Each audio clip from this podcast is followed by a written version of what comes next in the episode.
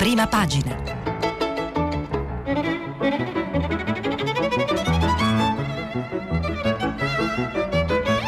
Questa settimana i giornali sono letti e commentati da Carlo Bonini, vice direttore del quotidiano La Repubblica. Per intervenire telefonate al numero verde 800 050 333. Sms e WhatsApp anche vocali al numero 335 5634 296. Buongiorno mercoledì 7 luglio e buongiorno a quanti probabilmente questa mattina si stanno lentamente riprendendo da una, diciamo, dalla stonatura di una notte che ieri per credo la maggioranza degli italiani, anche quelli che normalmente non, non seguono, non sono appassionati di calcio, sono stati inghiottiti da questa notte di emozioni che vede che porta la nostra nazionale di calcio alla finale di Wembley per gli europei, gli europei di calcio a un passo da un trofeo che manca al nostro paese da 53 anni, era il 68 quando l'Italia vinse per l'ultima volta l'europeo. E, e, infatti è questa la notizia che questa mattina è una delle notizie che questa mattina apre eh, i giornali, quasi tutti i giornali eh, di, di, oggi. Eh, una notizia che divide le, le, prime pagine, per il resto eh, occupate da titoli che danno la sintesi della giornata politica di ieri che è girata ancora intorno al dibattito acceso sul disegno di legge contro l'omotransfobia, il DDL eh, ZAN, che andrà in, al voto dell'Aula di Palazzo Madama il 13 luglio con un destino a questo punto incerto, dal momento che ieri è saltato qualsiasi ipotesi di accordo all'interno della maggioranza e dunque si andrà alla conta in Senato per vedere se il testo eh, del DDL licenziato alla Camera nel novembre scorso troverà i voti eh, in Senato per diventare, per diventare legge vedremo ci sono anche altre eh, notizie eh,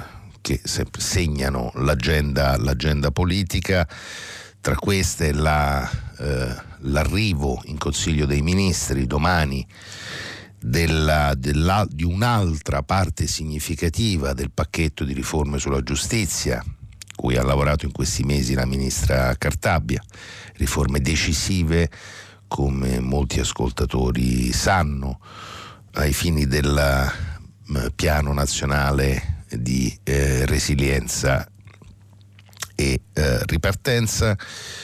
E, mm, e, poi vedremo. L'altra notizia che fa piacere ricordare, non è su tutte le prime, su tutte le prime pagine ed è la scomparsa di forse il più grande storico del colonialismo italiano, Angelo del Boca che si è spento uh, ieri o che è morto ieri, come, come un'ascoltatrice ieri mi ricordava di usare il verbo morire.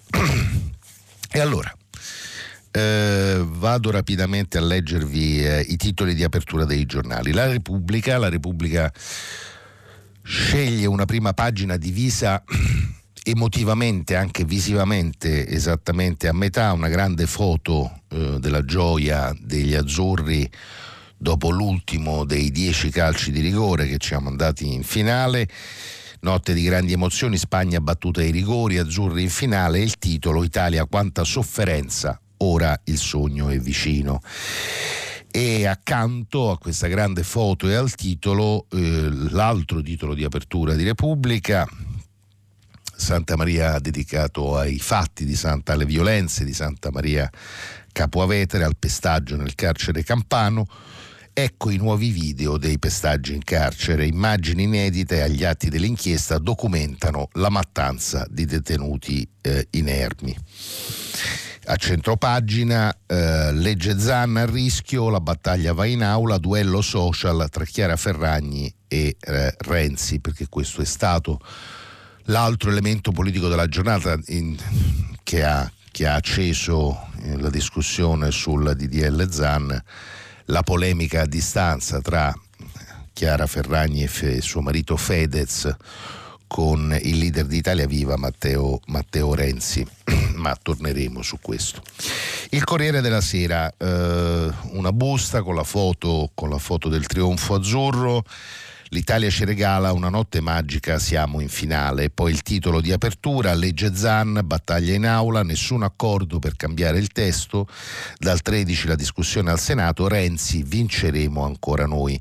Voto al buio, scontro tra Lega e PD, Visco e Franco, e questo è l'altro elemento, il, il governatore di Banca Italia, ministro dell'economia, hanno dato ieri, hanno segnalato ieri la ripresa del nostro PIL, Visco e Franco la ripresa si eh, rafforza.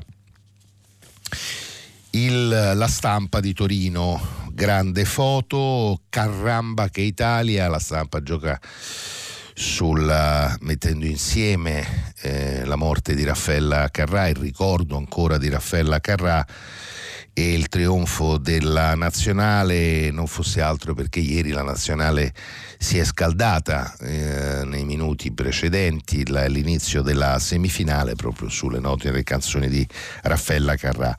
E poi il titolo di apertura vero e proprio che invece è dedicato al tema delle riforme della giustizia. Giustizia via la riforma Cartabia. Domani testo in CDM cambia la prescrizione a processo solo se le prove giustificano un'ipotesi di condanna.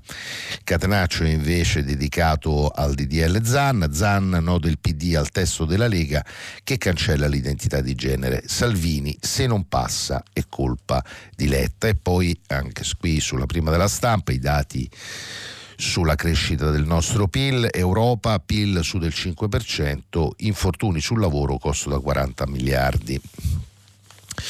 Il foglio anche apre sul DDL ZAN, un editoriale del direttore Claudio Cerasa, di cui poi dopo vi darò ampia lettura. Eh, il titolo Lo ZAN, eh, Lo ZAN spiegato ai Ferragnez, dove per Ferragnez si intende Chiara Ferragni e Fedez.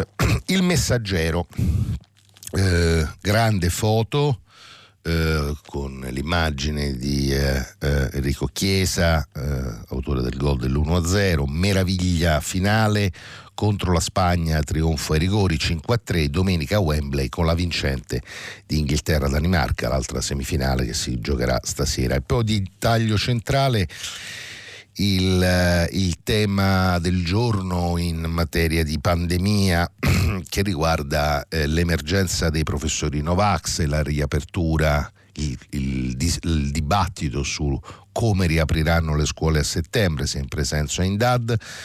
Scuola, il caso dei professori Novax, figliuolo alle regioni fate presto, oltre 215.000 docenti non sono protetti. Sileri, settembre è vicino. Vi segnalo sulla prima del Messaggero una notizia che eh, è sulla prima anche di Repubblica. Il, il, PNR, il PNRR ungherese non piace all'Unione Europea. Ora chiarimenti, rischio sospensione. Ieri la Commissione Europea ha eh, annunciato al, a Orban eh, la sospensione la decisione finale verrà presa domenica dalla stessa Commissione, la sospensione dei 7, circa 7 miliardi e mezzo di aiuti all'Ungheria a valle di un braccio di ferro cominciato più di due settimane fa, dopo che l'Ungheria aveva varato una legge eh, contro, contro l'omosessualità eh, legge su cui l'Ungheria ha ritenuto di non dover negoziare rispetto alle osservazioni mosse dalla, paesi del, dalla maggioranza dei paesi dell'Unione. Il Sole 24 ore Visco, biennio di crescita per l'Italia, eh, il titolo del Sole. Eh, all'assemblea dell'ABI il governatore eh, segnala come restino incertezze e come siano possibili eh, eh, piccole crisi di piccoli istituti. Franco, il ministro Franco, il secondo trimestre porta il PIL a più 2% per, e per il fisco riforma con l'occhio ai conti. Il domani apre sulla legge Zan, la legge Zan va in aula ma Renzi è pronto a fermarla col voto segreto. Asse con Salvini, dopo settimane di stallo, PD e 5 Stelle rompono il blocco della Lega e dimostrano che almeno col voto palese una maggioranza in Senato c'è. Il 13 luglio si vota, ma ci sono ancora molte incognite. Il riferimento è al voto con cui ieri eh, la maggioranza comprensiva anche di Italia Viva a voto palese in Senato ha fissato appunto la calendarizzazione del voto al 13 luglio dimostrando a Italia Viva che sulla carta, eh, a meno di franchi tiratori, i numeri eh, per un'approvazione conforme della legge Zan ci sarebbero, dunque che il presupposto indicato da Renzi come motivo della eh, opportunità di ricercare un accordo con il centrodestra, cioè il fatto che il eh, DDL non abbia voti eh, in Senato non sarebbe, non sarebbe vero, ma sarebbe invece in realtà argomento strumentale per aprire una nuova fase di dialogo con il centrodestra da parte di Italia Viva. Il Fatto Quotidiano invece sceglie di eh, aprire su reco- sul nostro recovery, il recovery di Draghi e il meno green dell'UE. Maglia nera, transizione ecologica, solo il 37,5% dei fondi. E poi ultimi in classifica gli studi della Camera degli ambientalisti, misure frammentarie e pochi finanziamenti a decarbonizzazione ed energie rinnovabili. Il manifesto, il manifesto gioca, gioca apre, se, apre, sulla legge Zan, gioca con le parole e le immagini e con uno dei temi divisivi eh, del voto del disegno di legge, quello che riguarda l'identità di genere e c'è questa foto di Matteo Renzi, eh, grande foto di Matteo Renzi e Matteo Salvini con il titolo Degenerati. Il DDL Zan sarà discusso dal 13 luglio in Senato, lo ha deciso l'Aula dopo che la Lega ha tentato con il consenso dei renziani di riscrivere la legge contro l'omofobia, cancellando ogni riferimento all'identità di genere. Letta i voti ci sono, adesso ognuno si assume le sue responsabilità. Eh, il, giornale, il giornale titola eh, Si azzannano su Zan. Sinistra kamikaze. Il PD rifiuta la mediazione, insulta Renzi e va alla resa dei conti in aula. Ballano 40 voti, i franchi tiratori pronti a impallinare il segretario. Eh, L'Italia è una foto di centropagina, l'Italia vince all'italiana, estasi ai rigori e finale e poi eh, Libero, anche Libero, sul uh, legge Zan. A sinistra comanda Fedez, il rapper e la moglie superano Letta, il cantante e la Ferragni attaccano Renzi che frena sulla legge anti-omofobia. I politici fanno schifo e questo è una parte del testo del post su Instagram con cui ieri Chiara Ferragni ha aperto la polemica con Renzi. E i giallorossi seguono a ruota non avendo idee migliori. La verità, eh, foto, foto, grande foto della nazionale, l'Italia operaia va in paradiso, L'apertura è invece sulla pandemia variante Delta come l'influenza. L'immunologo del CTS spegne gli allarmismi. A Brignani Boris Johnson ha preso una decisione molto valida, riferimento alle alla riapertura eh, del, alla fine di tutte le misure di prevenzione, distanziamento sociale, mascherine assunte da Boris Johnson nel Regno Unito, lo dimostrano i dati inglesi sulla mortalità, una cialtronata ai titoli di giornali sulla scarsa efficacia di Pfizer. Anche Vaia da una botta a Speranza in Company, dopo il farmaco anti-Covid non si contagia e poi uno dei un titolo shock centropagina in Toscana un lager chiamato Coop bimbi senza cibo letti e medicine eh, il, il, riferimento è alla vicenda che riguarda la Bibbiano di Massa Carrara, intercettazioni che accusano i dirigenti malati da sciogliere nell'acido, quel marocchino di merda io lo prendo a calci in bocca. Il riformista Il riformista invece titola ancora sulla sulle, sulla vicenda Palamare, una campagna del riformista. La procura avvisò Palamara sei indagato. Fu un ricatto di spalla invece il DDL Zan, salta la proposta di Italia Viva, legge alla sfida dell'Aula. Avvenire in aula senza intesa, parliamo sempre della DDL Zan, si va alla Conte il 13 in Senato, respinti i tentativi di mediazione. In Spagna la lei trans, cioè la legge sui transessuali, introduce l'identità di genere soggettiva senza limiti. Il mattino Grande foto, cuori azzurri, gli europei in vantaggio con un gran gol di Chiesa pareggio di Morata e poi di spalla liti e veleni sul DDL Zan, maggioranza in bilico. E infine, infine il tempo eh, con una permettetemi di dire assai singolare apertura eh, la busta è sull'Italia purgata anche la Spagna siamo in finale invece il titolo del tempo eh, si occupa del, delle delle copie vendute dal libro di Enrico Letta, Letta umiliato anche in libreria, il flop clamoroso del testo scritto dal segretario del PD, meno di 5.000 copie per il leader dei Dem, successo invece per la Meloni che è già a 90.000. Insomma, la libreria come una sorta di sondaggio preelettorale.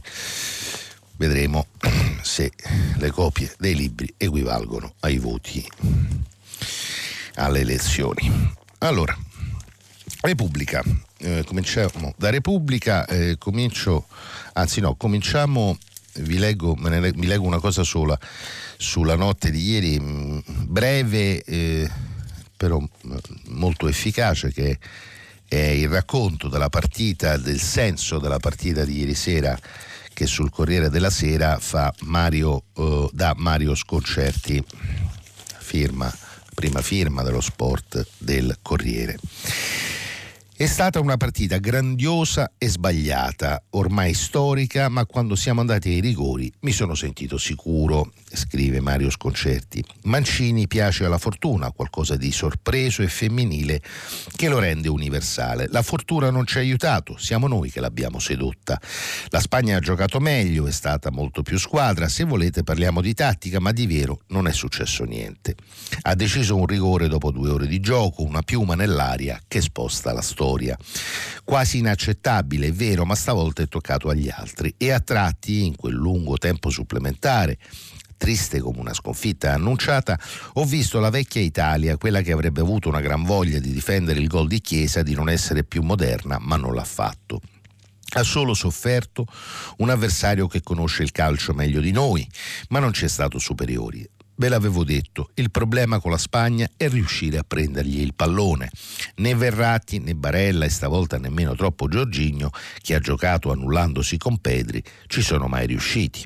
Abbiamo corso tanto per cercare da ogni parte un pallone che non trovavamo mai. È mancata tanto la profondità di Spinazzola, la sua facilità di saltare l'uomo e spingere Insigne oltre l'avversario. Così abbiamo, preso, così abbiamo perso anche Insigne, ma siamo sempre rimasti in partita, in difficoltà, mai travolti, persino a lungo in vantaggio. Potevamo perdere, a un certo punto forse lo meritavamo anche, ma non sarebbe cambiato niente, avevamo dato tutto, avevamo comunque giocato il nostro calcio. Siamo solo un po' caduti in una trappola impossibile da evitare, ma c'è stata ovunque grande qualità. Olmo è un fantasista nuovo, Chiesa è un attaccante confermato, Bonucci e Chiellini giocatori eterni. Nessuno ha giocato male, qualcuno non ha solo potuto farlo perché portato contro avversari diversi.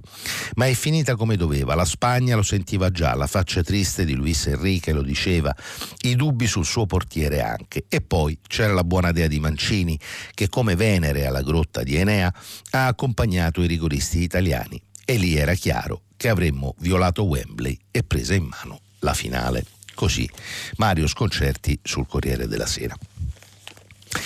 E chiusa questa breve parentesi sportiva, non ho nulla di più da raccontarvi di quanto già tutti non abbiano visto in televisione ieri, ieri sera, Eh, eh, torno sulla prima pagina di Repubblica invece per darvi conto di questi nuovi video depositati agli atti dell'inchiesta di, eh, sulle violenze di Santa Maria a Capo Avetere.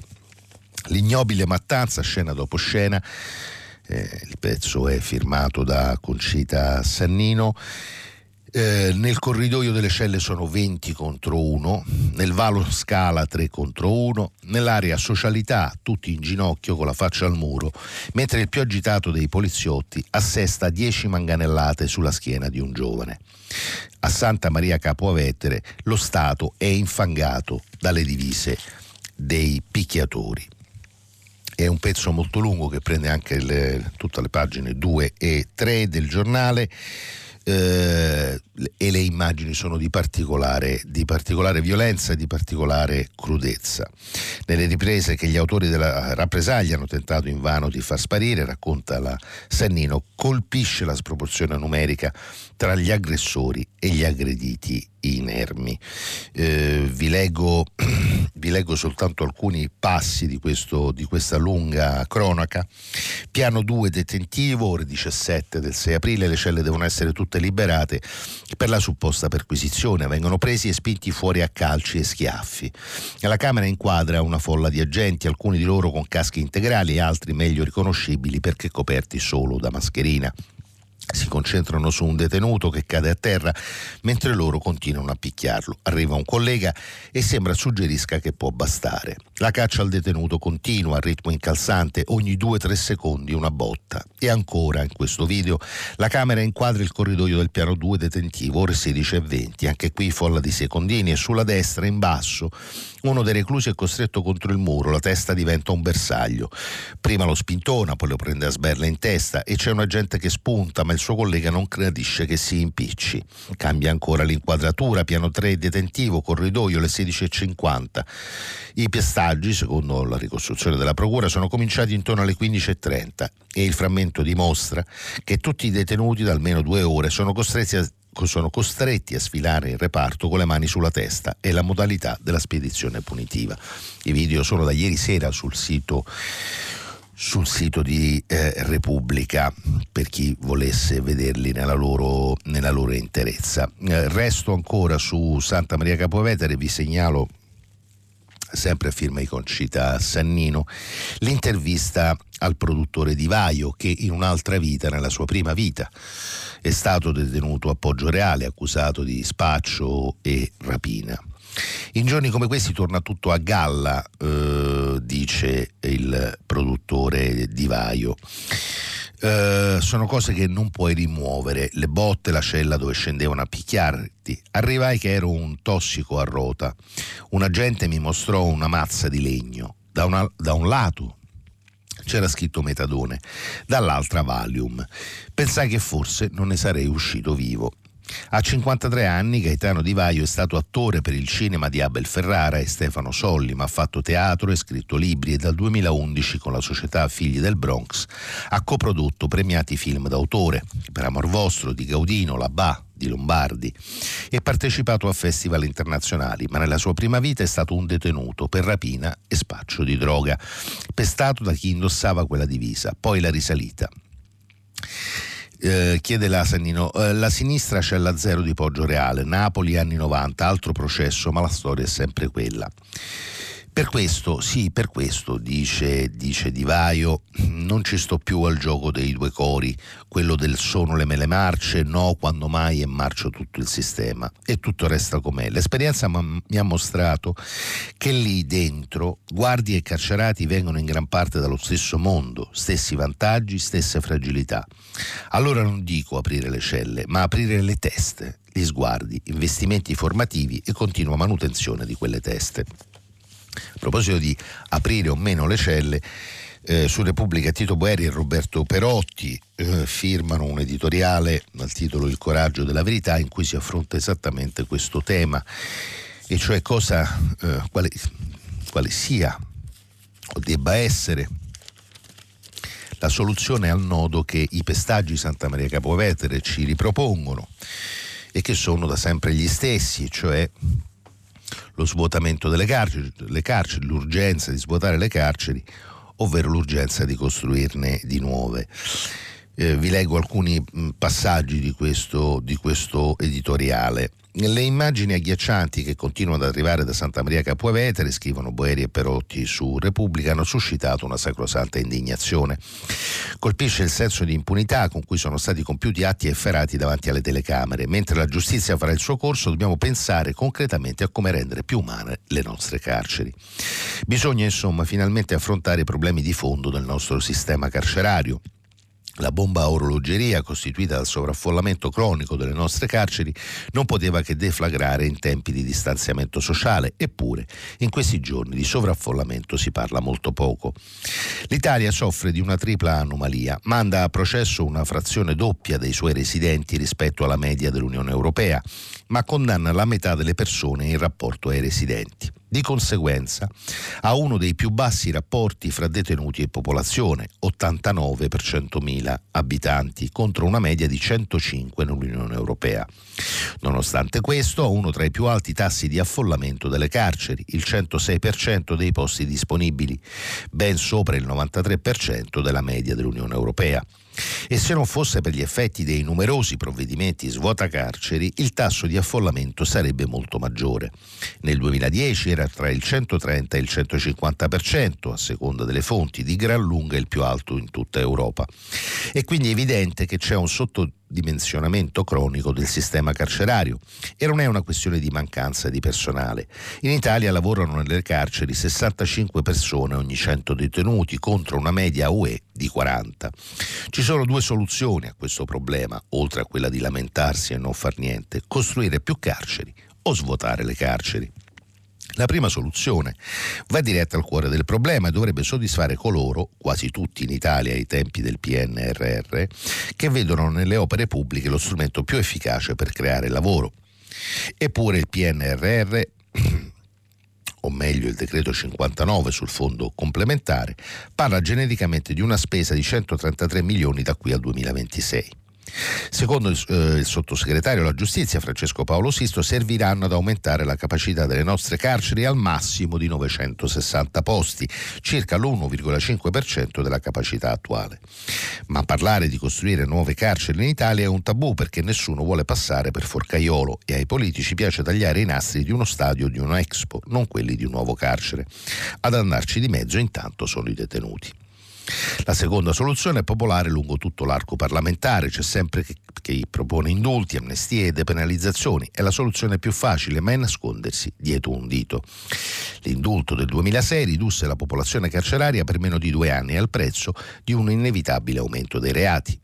La leggenda propagata anche dal ministro della giustizia di allora Mastella, che il tasso di recidiva fosse addirittura sceso dopo l'amnistia, è un'imperdonabile sciocchezza se non disinformazione pura e semplice. Vero, dopo sei mesi solo il 22% degli indultati era tornato in carcere, la meta del tasso di recidività medio, ma si stava comparando il tasso di recidività a sei mesi contro quello sull'intera vita. Infatti, a due anni dall'indulto, la popolazione carceraria tornò a livelli pre-indulto e migliaia di reati furono commessi da detenuti indultati. La conclusione, scrivono, Boeri e Perotti è inevitabile. Per rendere le condizioni di detenuti più umane, l'Italia ha bisogno di più posti in carcere. Così Boeri e Perotti su eh, Repubblica sulla questione carceri. E andiamo al DDL Zan. Vi dicevo che ne scrive in apertura del foglio il direttore Claudio Cerasa, anche qui un lunghissimo eh, commento, analisi editoriale provo a leggermene buona parte. Nel pomeriggio Lozano ha spiegato ai Ferragnez, è il titolo. Una legge che lascia ai magistrati l'interpretazione delle parole non può essere una legge intoccabile. Cosa ci dice sulla difesa della libertà di espressione? Lo scazzo tra i Ferragnez e Renzi sul ZAN. Nel pomeriggio di ieri, scrive Cerasa, qualche ora prima che la nostra attenzione fosse interamente catturata dalla sfida tra Italia e Spagna, il dibattito politico è stato monopolizzato da un duello senza esclusione di colpi andato in scena rullo di tamburi tra Chiara Ferragni e Matteo Renzi. L'oggetto dello scontro coincide con un tema che si trova in cima all'agenda dei lavori parlamentari e la ragione dello scazzo tra Ferragni e Renzi, neanche a dirlo, ha a che fare con le posizioni divergenti dei due sul DDL Zan. Ferragni, senza mezzi termini, supportata dal marito Fedez, ha accusato Matteo Renzi di essere il mandante, insieme con Matteo Salvini, di un'azione politica oscena, finalizzata a privare l'Italia di una legge fondamentale che aiuterebbe il nostro paese a combattere una volta per tutte la transfobia. Ferragni ha scelto di corredare la sua critica su Instagram con una didascalia sotto il nome di Renzi, che schifo che fate politici.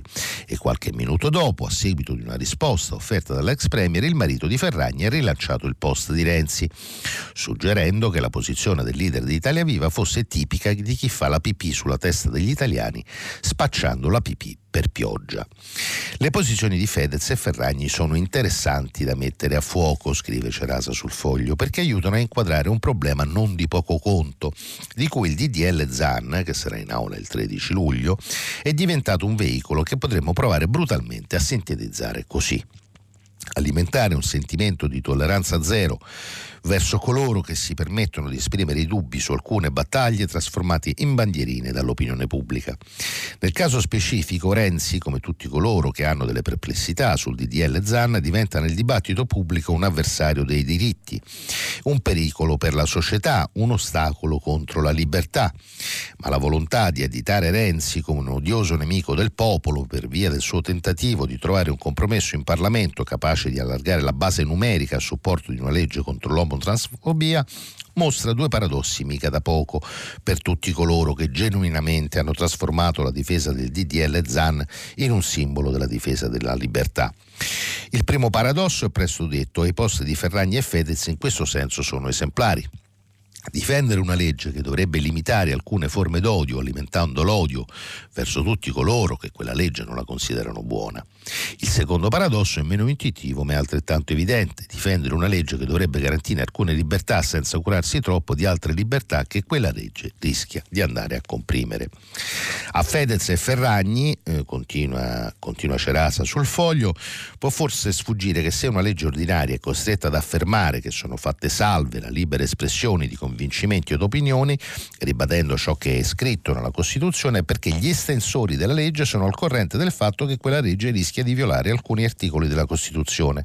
Niente male mettere in pericolo la stessa libertà di espressione nello stesso istante in cui si prova a difenderla. Può sfuggire questo, ma non potrà sfuggire invece che lasciare al giudice di turno il compito di stabilire caso per caso il confine tra una condotta legittima e un'esternazione che possa essere interpretata come atto discriminatorio non è esattamente il modo migliore per difendere la libertà. È vero dunque, come dicono i difensori del DDL Zan, che all'Italia una legge serve e che l'Italia, a differenza di altri paesi, è uno dei pochi paesi a non avere il sesso tra i motivi di non discriminazione previsti dalla Carta. Espungere la teoria del gender dal DDL Zan non è un atto di discriminazione, ma come ricordato in alcune sagge interviste dall'ex presidente della Corte Costituzionale Giovanni Maria Flix, è un modo per far funzionare meglio la legge, essendo il genere inteso come costru- costruzione sociale e culturale del sesso e l'identità di genere come condizione personale diversa da quella generale.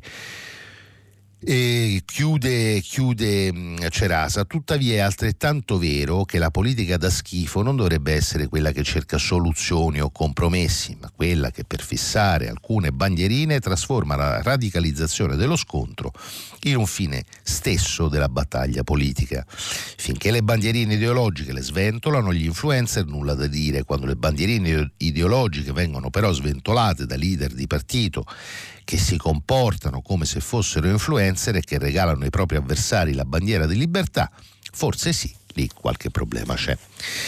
Eh, sempre su, su, sul tema vi segnalo, eh, vi segnalo, un passaggio del fondo, fondo del, del direttore del giornale Augusto Minzolini eh, il titolo Letta in Company tradiscono la lezione dei padri. Mm, sullo Zan della discordia, eh, scrive Minzolini, c'è una nota che stona nell'atteggiamento assunto dal vertice del PD, cioè del partito dove sono confluiti gli eredi della democrazia cristiana e del PC.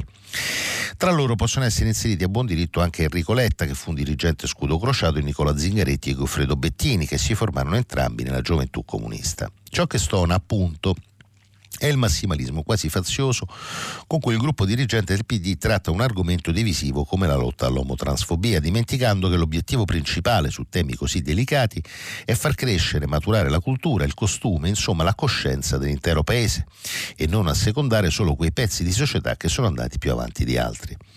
In questi frangenti, infatti, prove di forza dall'esito incerto e scorciatoio possono rivelarsi estremamente rischiose, addirittura possono provocare un rigetto in Parlamento come nella società, con un risultato opposto rispetto a quello che ci si prefigge. Questa almeno è stata la lezione dei loro padri, cioè dei vari De Gasperi, Togliatti, Moro e Berlinguer. Ne vale paragonare lo scontro in atto con le battaglie civili che furono sul divorzio e l'aborto. Quelle investirono l'intera comunità, questa invece la difesa sacrosanta e irrinviabile dei diritti di alcune minoranze che per essere reale ed efficace deve essere però condivisa da tutti.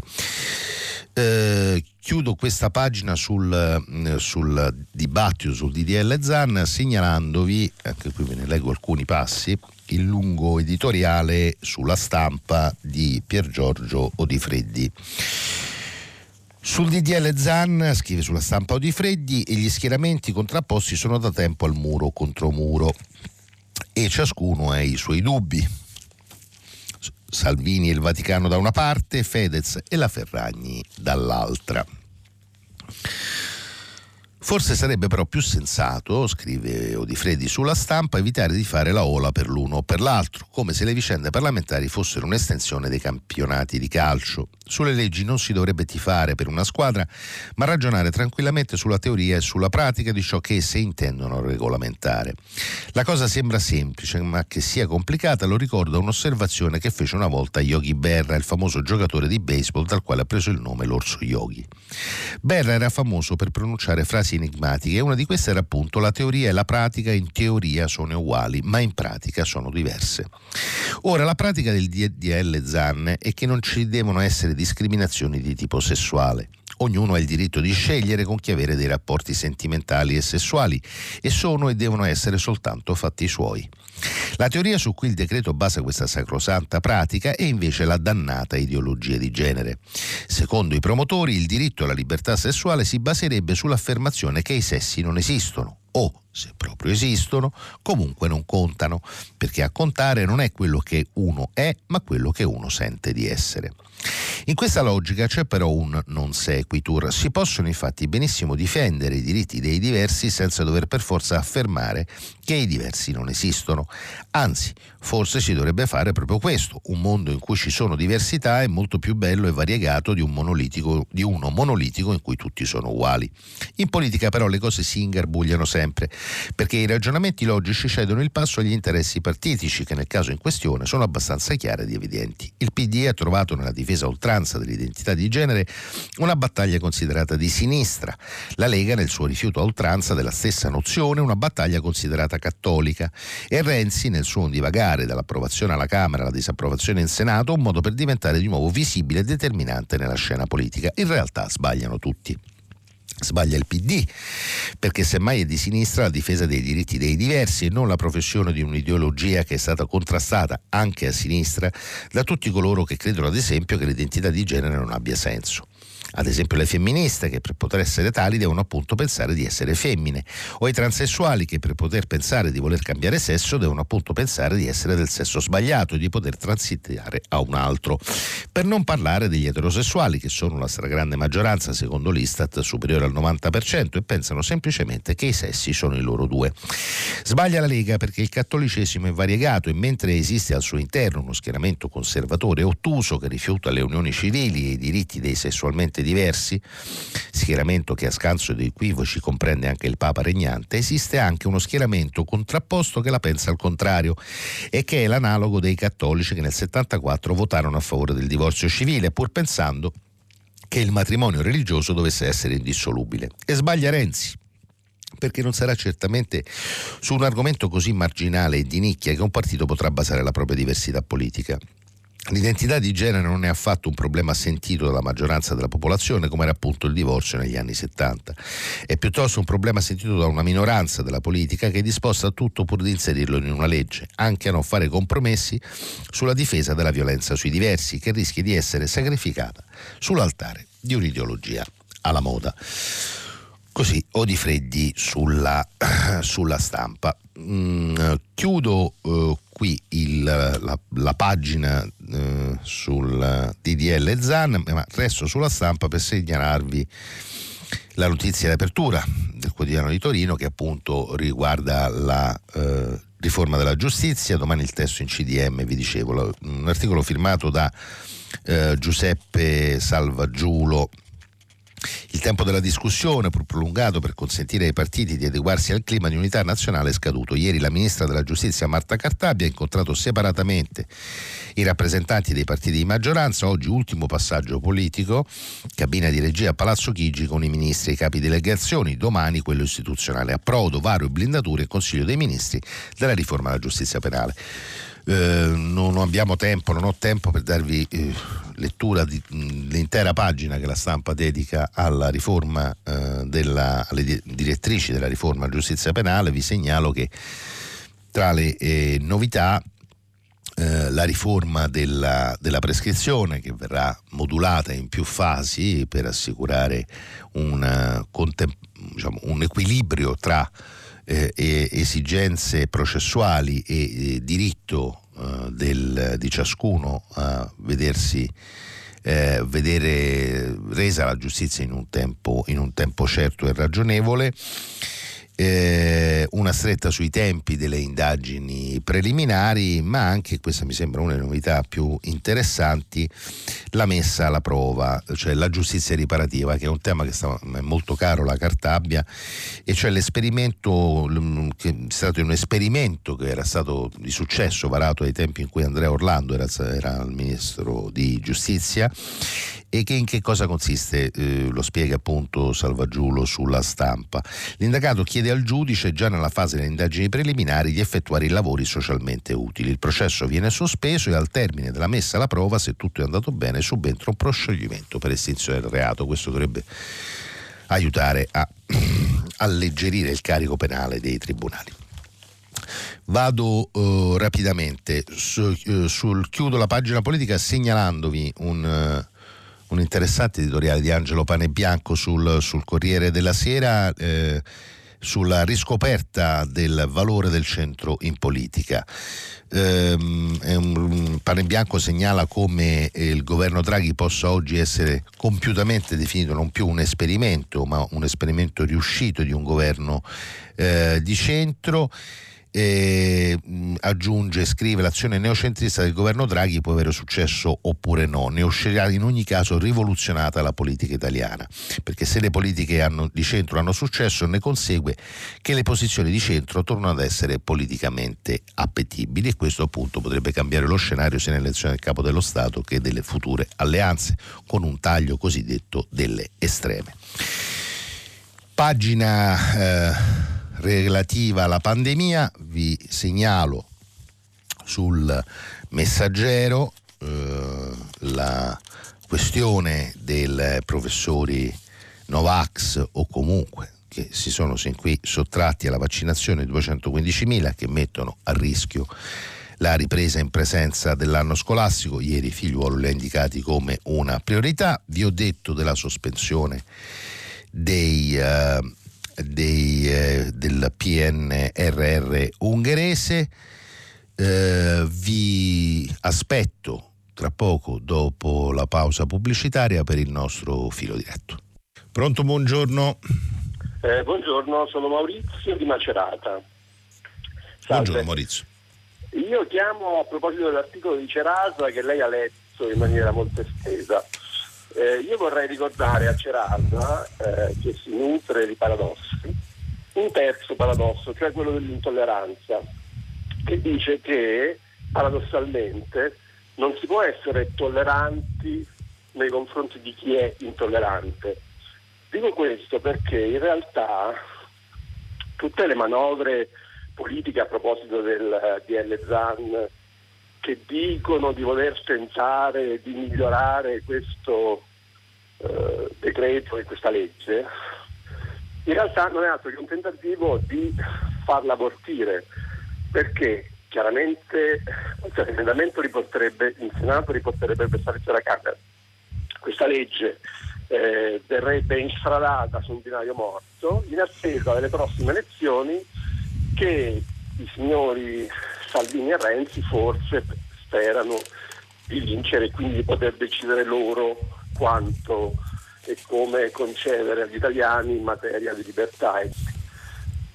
La questione è che questa legge è una legge molto importante non tanto per la politica, perché il Paese in realtà è molto avanti della politica. Questa legge è molto importante perché centinaia di ragazzi che a scuola subiscono bullismo per eh, i loro, i loro orientamenti sessuali o anche semplicemente per i loro atteggiamenti eh, che possono alludere a degli orientamenti, vengono bullizzati per questo. Una legge di questo tipo non solo cercherebbe di prevenire questo, ma aiuterebbe questi ragazzi a sentirsi in qualche modo più forti nella loro possibilità di convivenza insieme ai loro compagni. Questo per dire uno dei, dei tantissimi aspetti che questa legge prevede e che eh, sicuramente apporterebbe un miglioramento alla società nel suo complesso. E non c'è assolutamente nessun attentato alla libertà di pensiero e nessun tentativo di far passare nessuna, nessuna ideologia perché tutto questo è pura propaganda contro questo, contro questo decreto e non c'è assolutamente nessun eh, in realtà analizzando la legge non c'è assolutamente nessun, nessun tentativo di dire, far passare un'ideologia cosiddetta gender che è risibile al suo pensiero. Quindi penso che sia importante nella discussione su questo DDL parlare non tanto dei dettagli della legge, che sono sì, magari non sono perfetti, ma delle motivazioni che sono dietro la discussione, che c'è questi dettagli che per lo più eh, sono abbastanza evidenti. Maurizio, è chiarissimo, è chiarissimo quello, che, quello che ha detto.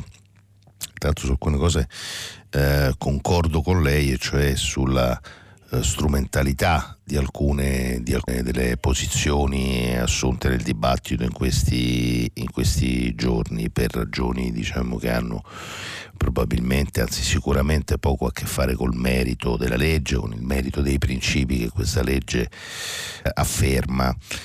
Detto che insomma è sempre molto complicato fare poi eh, un, processo, un, processo, alle intenzioni, io eh, diciamo, eh, faccio una sola osservazione, anzi ne faccio due. Eh, c'è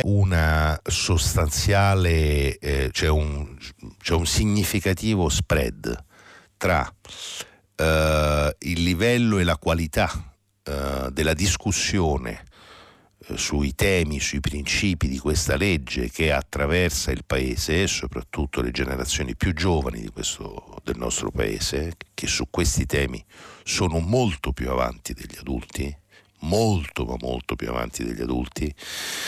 Le nuove generazioni vivono la sessualità e il genere eh, la fluidità in modo completamente diverso da come lo hanno vissuto le generazioni che li precedono e che oggi discutono e dibattono in Parlamento e fuori di questa legge e questo è un dato che non andrebbe mai dimenticato. E il secondo dato è che ci sono comunque nel merito alcune questioni insomma, su cui io credo che sarebbe, insomma, io avrei auspicato un, un, un, consenso, un, consenso, più largo. Non ho avuto tempo di leggerla, però la, la, la, invito a farlo perché la trovo interessante. Un'intervista su Repubblica oggi di uh, Stefano Fassina, che è un deputato di Leu, quindi diciamo non sospetto di uh, secondi fini, che alla legge tiene molto eh, ai principi di questa legge tiene molto, ma per esempio lui sostiene che sarebbe stato, si sarebbe aspettato da parte del PD e dei 5 Stelle un atteggiamento meno rigido perché a suo avviso, per esempio, eh, il, eh, il, riferimento all'identità di genere è un riferimento che non lo, non lo convince. Mm, leggo solo questo passaggio di questa intervista, dice Fassina, affermare che il genere è sostanzialmente disconnesso alla dualità sessuale è una tesi legittima, ma non può essere inclusa in una legge dello Stato e diventare un progetto educativo universale. Quindi lui dice, eliminando banalmente questo riferimento all'identità di genere, probabilmente si sarebbe costruito un consenso più largo e sarebbe stato possibile portare a casa questa legge, salvo poi un nuovo passaggio solo su questo punto eh, alla Camera.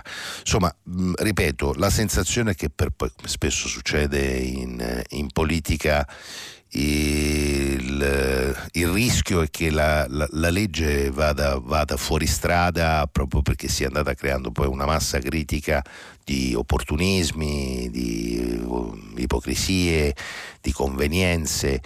E in questo, diciamo, di fronte a questo spettacolo forse magari eh, un pochino di buonsenso avrebbe consentito di, di portare a casa il risultato senza invece essere appesi a questo punto a un voto che che temo sarà una lotteria il 13, il 13 luglio. Pronto, buongiorno. Buongiorno a lei. Senta, io chiedevo se un piccolo trafiletto, ma piccolo, anche piccolo, oggi partono centinaia di lettere di licenziamenti, ci sono ditte in crisi, ma non se ne parla di questa povera gente. Nessuno ne parla, ma possibile? Niente, solo questo. Guardi signora, eh, n- n- forse non è... Non Mi è, sembra non... che sia molto importante il fatto della vita di queste persone, è, è la, vita, la vita di queste famiglie. Il lavoro, il, lavoro, il diritto al lavoro e la, vita, e la vita delle famiglie che, di chi lavora è un tema fondamentale, non, non importante, è fondamentale. Eh, non, non, ne ho parlato queste mattine perché non è sulle prime pagine, sulle prime pagine dei giornali, diciamo, quella, che, che la vi, quella che la mattina vi faccio è la rassegna stampa di quello che è sulle prime pagine dei, dei giornali. Questo non significa che quello che non è sulle prime pagine dei giornali non esista. E le posso dire, diciamo, il tema del lavoro, soprattutto nelle scorse settimane, è un tema di cui la, la, la stampa italiana, il giornalismo italiano si è occupato e, e continuerà ad occuparsi, perché quello che lei dice e ricorda è assolutamente vero. Eh, è cominciato lo sblocco, lo sblocco, dei licenziamenti, soprattutto in, in alcuni settori, settori produttivi. Eh, le posso dire, dire, il mio giornale non più tardi di domenica scorsa ha pubblicato tre pagine fitte, piene sulle crisi industriali e sulle fabbriche che hanno chiuso, che stanno per chiudere e che chiuderanno. Quindi eh, questo semplicemente per rassicurarla rispetto al fatto che nessuno considera il lavoro una variabile indipendente o un dettaglio, o un dettaglio in questo, in, in, nel panorama del, del Paese. È una questione vitale e cruciale ne sono convinto io, ma non sono l'unico a esserne convinto. Ecco, il fatto che non ne abbiamo parlato in questi giorni è semplicemente perché in questo momento la discussione politica sta ruotando intorno al tema dei diritti, che sono diciamo altrettanto, altrettanto importanti, come mi sto sforzando di dire in questi giorni, non c'è qualcosa di alternativo a un altro. Eh eh, diciamo, forse possiamo riuscire a darci atto che siamo capaci di discutere di diritti contemporaneamente di più diritti senza che, ripeto, uno debba scacciare l'altro, anche diciamo così, nell'agenda di una, di una, trasmissione, di una trasmissione radiofonica. Pronto, buongiorno. Eh, buongiorno dottor Bonini, sono Massimo e chiamo da Monza. E volevo parlarle delle carceri. La, che, la, prima cosa che mi è venuta in mente è l'ipocrisia generale che c'è dietro tutte quante queste notizie. Purtroppo la situazione carceraria e il degrado che c'è nella, nelle carceri è, è risale a moltissimi anni per il sovraffollamento, si è peggiorata durante la, la pandemia di sicuro. E purtroppo si riesce a parlare di queste cose soltanto quando ci sono dei fatti eclatanti. Eh, non bisogna dimenticare che le persone che entrano in carcere, la maggior parte vengono da situazioni violente fuori dal carcere e nel carcere si accentua. La gestione del carcere viene fatta, è possibile farla solo attraverso la violenza. E di questo è testimone un mio amico che lavora eh, dentro un carcere e mi raccontava che la gestione delle persone problematiche eh, che si comportano male o che fanno dei torti oppure basta rivolgersi male a una guardia carceraria eh, e subiscono delle, delle, rappresaglie. Le rappresaglie vengono fatte anche a distanza di giorni o di settimane, prendendo la persona, chiudendola in uno stanzino e malmenandola, semplicemente. Tutti sanno che è così.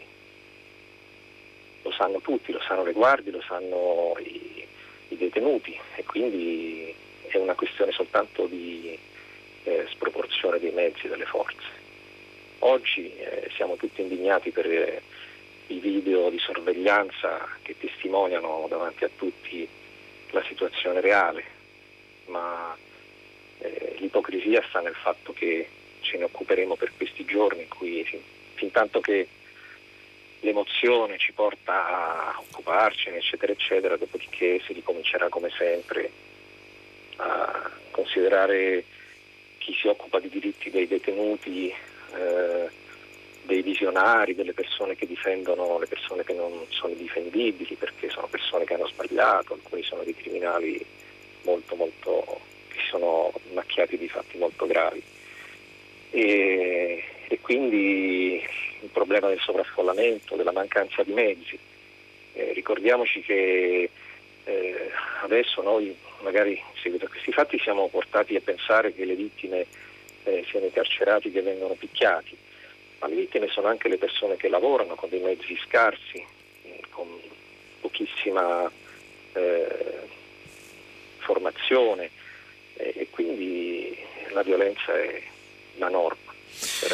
Beh, Massimo, grazie, grazie della, della, sua telefonata e anche della sua testimonianza. Io sono, sono d'accordo con lei, non a caso questa mattina citavo ho dato lettura di alcuni passaggi della lunga intervista a, a Gaetano Di Vaio, produttore su Repubblica che è stato, che ha trascorso nella sua prima vita un lungo periodo, un lungo periodo in carcere per rapina e spaccio di sostanze stupefacenti che sostanzialmente racconta e dice per esserne stato personalmente vittima proprio quello che, che, che lei ha appena finito, finito di dire. Eh, ed è assolutamente vero che nell'universo concentrazionario di un istituto di pena eh, vittime e carnefici eh, cioè, si scambiano facilmente i ruoli e finiscono per il condividere, perché per il condividere le loro fragilità, la loro le, la violenza, che diventa l'unico linguaggio possibile o l'unico linguaggio comune. Ora, eh, io credo, penso che per uscire da una situazione di questo genere non ci siano molte, diciamo, molte strade, eh, a meno di non voler immaginare l'abolizione dell'istituto carcerario, immaginare un paese senza carceri. Um, e le strade sono due. Uno è una riforma, eh, una riforma della cosiddetta appunto edilizia carceraria. Le nostre carceri con qualche ovviamente. Rara eccezione, oltre a essere, lo scrivono oggi Perotti e Boeri sul, sul Repubblica, oltre a essere sovraffollate sono anche poche e soprattutto sono spesso vetuste. Eh, i luoghi di detenzione sono luoghi, peraltro sono già luoghi di afflizione, quindi diciamo un carcere di per sé è un luogo di afflizione ed è un luogo quindi dove, dove non è facile stare, ma certo se poi un luogo di afflizione diventa anche un luogo di umiliazione, perché è un luogo dove nessun, nessuna forma di, riabilit- di riscatto, riabilitazione, recupero è possibile perché il luogo stesso non lo consente e diventa tutto molto più complicato. Quindi uno sicuramente un intervento sulla qualità eh, della, delle nostre carceri, numero e qualità delle nostre carceri e quindi condizioni di detenzione. Il contesto spesso aiuta uh, ad assumere comportamenti non devianti o a contenerli quantomeno.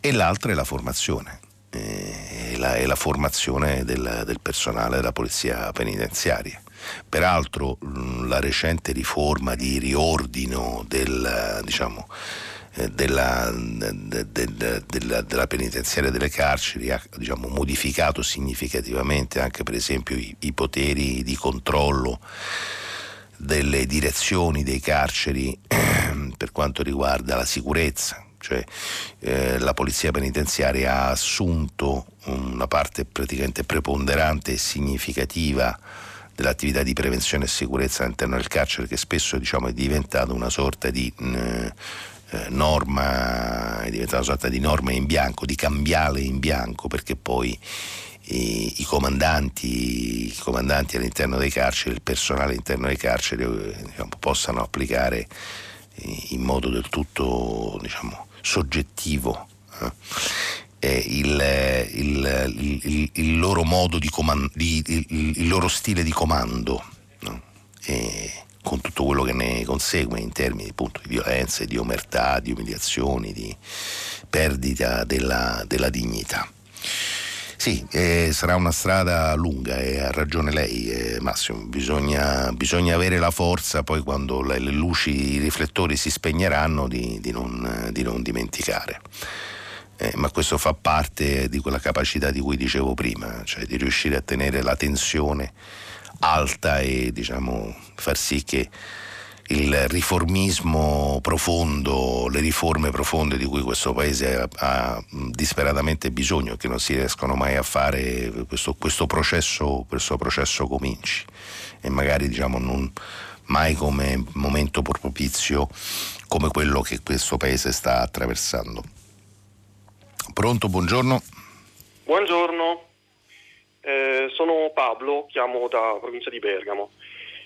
Ma io volevo parlare del... Um, cioè, mi chiedo perché nella DDL ZAN c'è anche una parte che riguarda la discriminazione verso i disabili, io sono un disabile, di questa parte si parla ma e, e il mio sospetto è che um, sia dovuto al fatto che probabilmente verso i disabili c'è ancora un pregiudizio più forte cioè, mentre mm, il movimento LGBT è riuscito a fare breccia, sicuramente dividere, provocare, ma um, è già un passo avanti. In questo senso, proprio il fatto che eh, il tema sia vissuto con così forza anche da chi lo contrasta, secondo me, è un segno um, di, de, del fatto che comunque è entrata nella nostra cultura no? il problema della, della, della cultura di genere Mm, sui disabili eh, questo non avviene, tra l'altro questo governo ha fatto un ministero dei disabili che per me è una cosa pessima e l'ho criticata io come molti disabili perché ha proprio questa idea della riserva indiana, cioè mh, mm, non si deve fare, pensa, fare politiche pubbliche pensando sempre anche alla disabilità, ma li mettiamo nell'angolino, magari facciamo qualche misura assistenziale perché noi siamo sempre i poverini.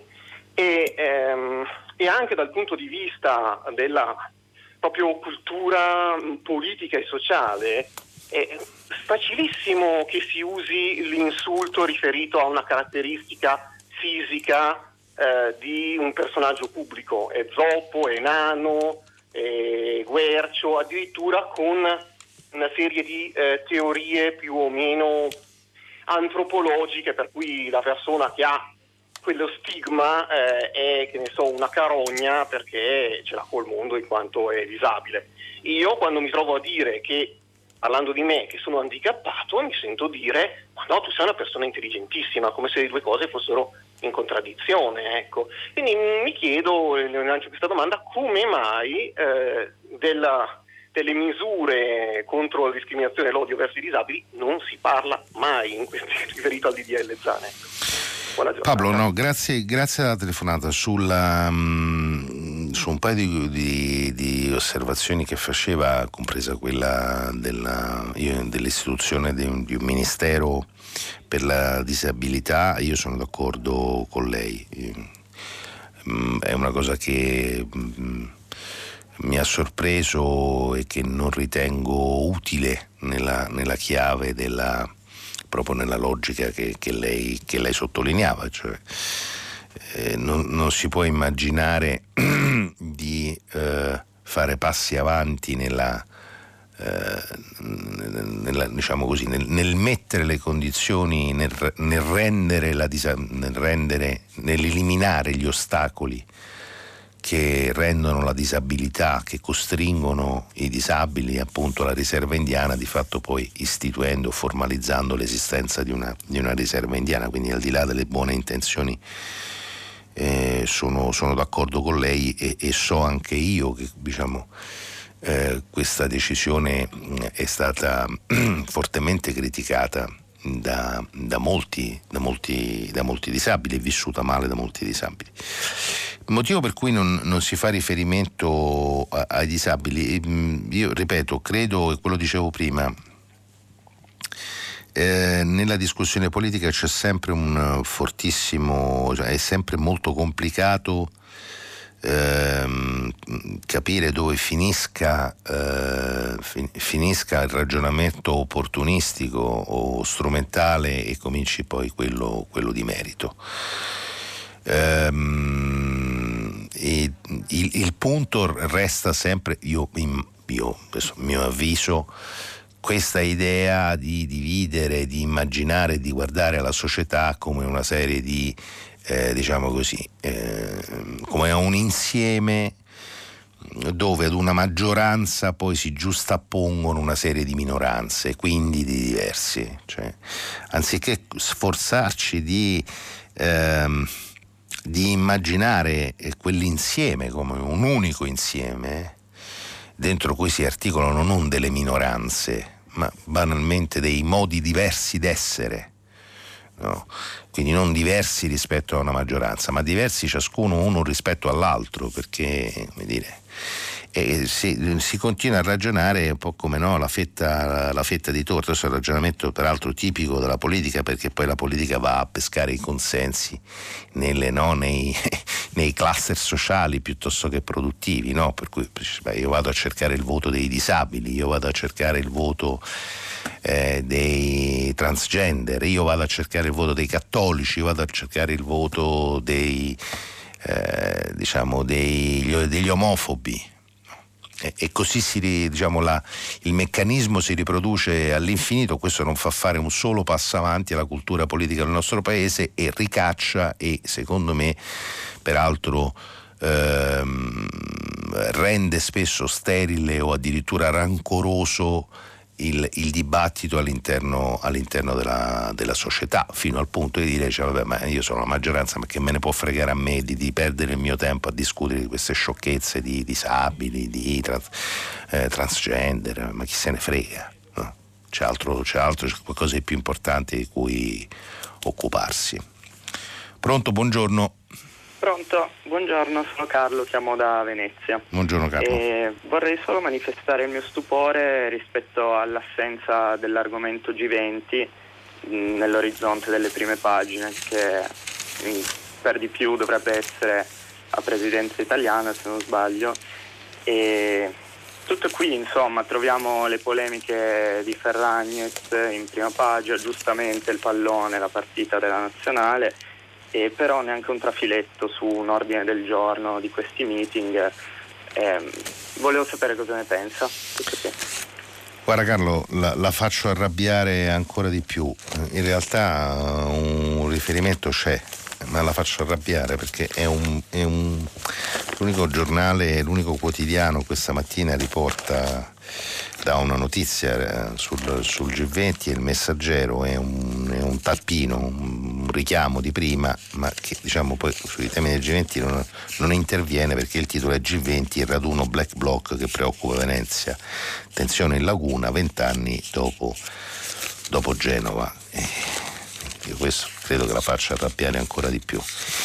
E, e penso, penso che insomma. Mh, mm, non è mai troppo tardi e magari, e magari come dire, il, del vertice del G20 si, si, diciamo, si, avrà modo di parlare magari oggi su domani. Io domani prometto che magari eh, qualcosa la cerco. In realtà diciamo, la notizia non era sulle prime pagine, la notizia è vera che la notizia che poi è trattata dai giornali sul ieri che è nelle pagine interne è quella che ha visto poi l'intervento, l'intervento di Draghi sulla parità di genere nella, eh, nel, nelle retribuzioni, nei salari.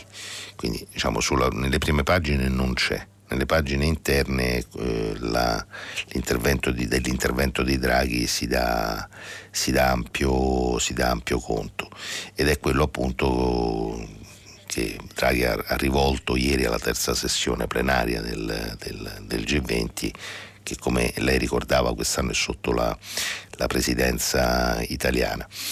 E, e ieri Draghi ha detto proprio questo, cioè che bisogna pretendere più informazioni da parte delle, delle aziende italiane sul divario salariale di genere e questo diciamo e quindi su una parità di genere che deve valere sia nelle retribuzioni che anche diciamo, per quanto riguarda la preselezione delle candidature eh, nel momento in cui si tratta di fare assunzioni, recruiting. Del resto eh, le disuguaglianze di genere, questo, anche questo è un dato che Draghi ieri ha, ha ricordato, nel nostro paese sono, sono particolarmente significative. E questo riguarda l'Italia e non solo, evidentemente non solo, non solo l'Italia. E, ehm, detto questo, ripeto, magari ci sarà modo di tornare sul, sul G20 anche perché diciamo venerdì e sabato a Venezia arriveranno i ministri delle finanze, i governatori delle banche centrali, ci sarà il tema della tassazione delle, delle multinazionali, quindi insomma magari nei prossimi giorni va meglio. Pronto, buongiorno. Buongiorno. Sì, buongiorno. Eh, sono Paola da Firenze. Buongiorno Paola. Buongiorno.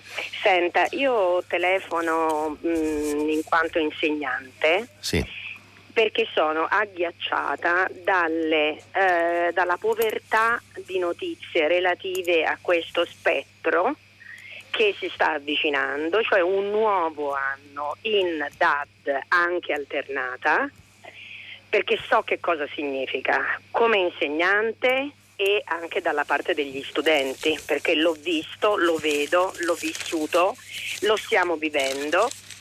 E mh, mm, non è scuola, uno Stato che non investe tutto sull'istruzione sui propri ragazzi è uno Stato destinato al fallimento. Io so benissimo che non sono la prima e non sarò neanche l'ultima a dire a affermare una cosa del genere, ma eh, questo eh, sottotono eh, eh relativo alla scuola veramente mi eh, preoccupa moltissimo. Di scuola si parla soltanto in maniera estremamente retorica con questa questione degli esami di maturità, no? Si parla um, in que- solo in queste occasioni. Nella scuola che si fa, che facciamo, che deve ri- ri- riaprire veramente ad ogni costo. Qui è proprio il caso di usare questa locuzione avverbiale. Eh? Eh, non, non, non, io volevo veramente dire questo, bisogna riportare molto più di quello che si sta facendo l'attenzione alla ripartenza perché dobbiamo tornare a scuola, tutti. Guardi Paola, grazie alla telefonata. Eh, io sono d'accordissimo con lei e, e sono d'accordissimo anche, diciamo, essendo anche peraltro padre e ho vissuto a, anche personalmente diciamo, la, la, catastrofe formativa di, questo, di, questi di fatto due anni di, eh, di scuola in DAD. Ehm, ora però diciamo, c'è un punto su cui non sono d'accordo, cioè sul fatto che non se ne parli. E, diciamo, se ne parla tanto, se ne, adesso io oggi poi appunto la mattina eh, ho 40 minuti di tempo per leggere, non riesco a leggere tutto, ma insomma vi segnalavo che diciamo, il tema della, della ripartenza e della, della, ripartenza delle scuole in presenza è un tema, è un tema che, di cui si continua a discutere. Diciamo, nella giornata di ieri la questione era legata ed è legata a, un, a, quello che io ritengo non sia proprio esattamente un dettaglio, cioè che in tutto ciò, mentre noi ci interroghiamo sulle inadempienze delle regioni, perché lì poi il problema delle, della ripartenza a settembre è legata all'adempimento da parte delle regioni di una serie interventi che riguardano il trasporto pubblico, che riguardano l'agibilità degli istituti.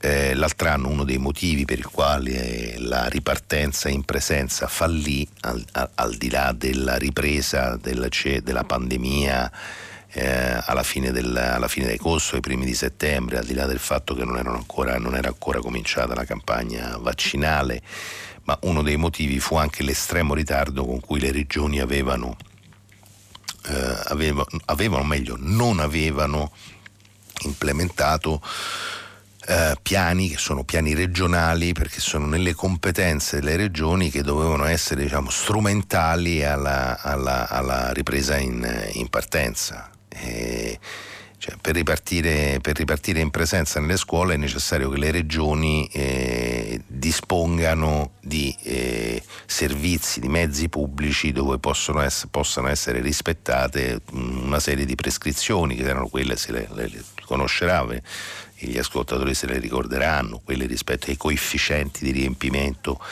dei mezzi pubblici eh, per non parlare degli arredi scolastici, degli spazi nelle aule e quant'altro.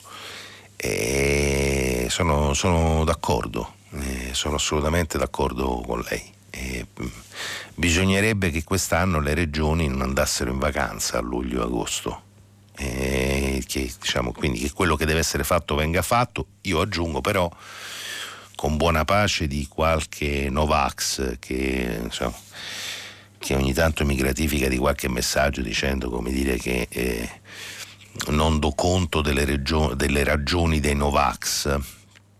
Ecco, con buona pace dei, eh, dei Novax, eh, però poi c'è anche questo tema dei 200, ripeto, 15.000 lavoratori della scuola che ancora non hanno ricevuto una dose di vaccino. Eh, io il mio invito personale a chi lavora nella scuola è se non esistono ovviamente ragioni, ragioni mediche che lo sconsigliano, lo impediscono di vaccinarsi, eh, perché diciamo, è una anche questa una delle precondizioni per riaprire in presenza. Diventa molto difficile se no tutto diventa molto difficile. Lo abbiamo detto tante volte, ce lo siamo detto tante volte, io lo ripeto, è necessaria un'assunzione di responsabilità collettiva, il che significa che poi è necessaria un'assunzione di responsabilità individuale di ciascuno, ciascuno di noi non solo di un assessore ai trasporti ma anche di un insegnante o, no? o di un operatore, un amministrativo. Pronto, buongiorno. Pronto, buongiorno, sono Paolo da Torino. Telefono in quanto l'articolo di Odi Freddi mi ha particolarmente stimolato. Eh, l'articolo parla della necessità di ritornare alla discussione, a un approccio basato sul ragionamento, non basato su schieramenti tipo tifoseria. Eh, Churchill aveva descritto bene questa malattia italiana, dicendo che gli italiani affrontano le guerre come fossero partite e le partite come fossero guerre. E questo eh, da un lato è una bellezza, però dall'altro è un problema per noi italiani. La, la, la partita di ieri ne è anche un esempio, c'è stata, peraltro vinta ai rigori, quindi neanche in maniera così eclatante, comunque è stata vinta, ma ci sono state queste grosse manifestazioni di gioia, caroselli, claxon, tutto fino a notte tarda. Cioè questa emotività che tende a scaricare eh, su una partita come se si fossero risolti tutti i problemi è proprio per carità va bene festeggiare, però i problemi, le tematiche vanno affrontate con ragionamento, col confronto, contemperando gli interessi, non ci si può schierare da una parte all'altra così per partito preso. Nello sport si può fare, ma nella vita reale eh, no, occorre riportare le cose nel loro, nel loro alveo, nel loro ambito non si possono sovrapporre così questi, questa, questa, queste cose eh, basandosi solo sull'emotività e sugli schieramenti contrapposti che non dialogano fra di loro.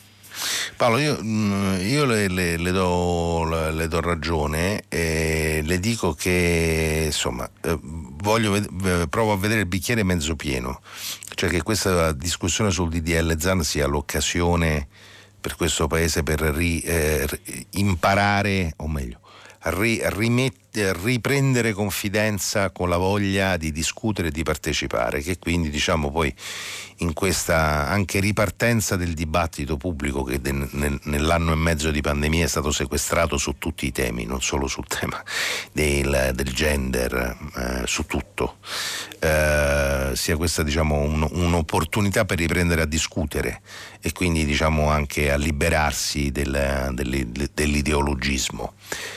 Uh, credo, non so se c'è ancora un'ultima telefonata, no, non abbiamo più tempo, sono finito questa mattina e allora eh, io vi lascio al giornale radio di Edoardo Camurri, eh, che vi lascio scusate a pagina 3 di Edoardo Camurri, subito dopo il giornale radio e poi a seguire le novità musicali di primo movimento e alle 10 come sempre tutta la città ne parla che approfondirà un tema che avete posto voi stava questa mattina nelle vostre telefonate.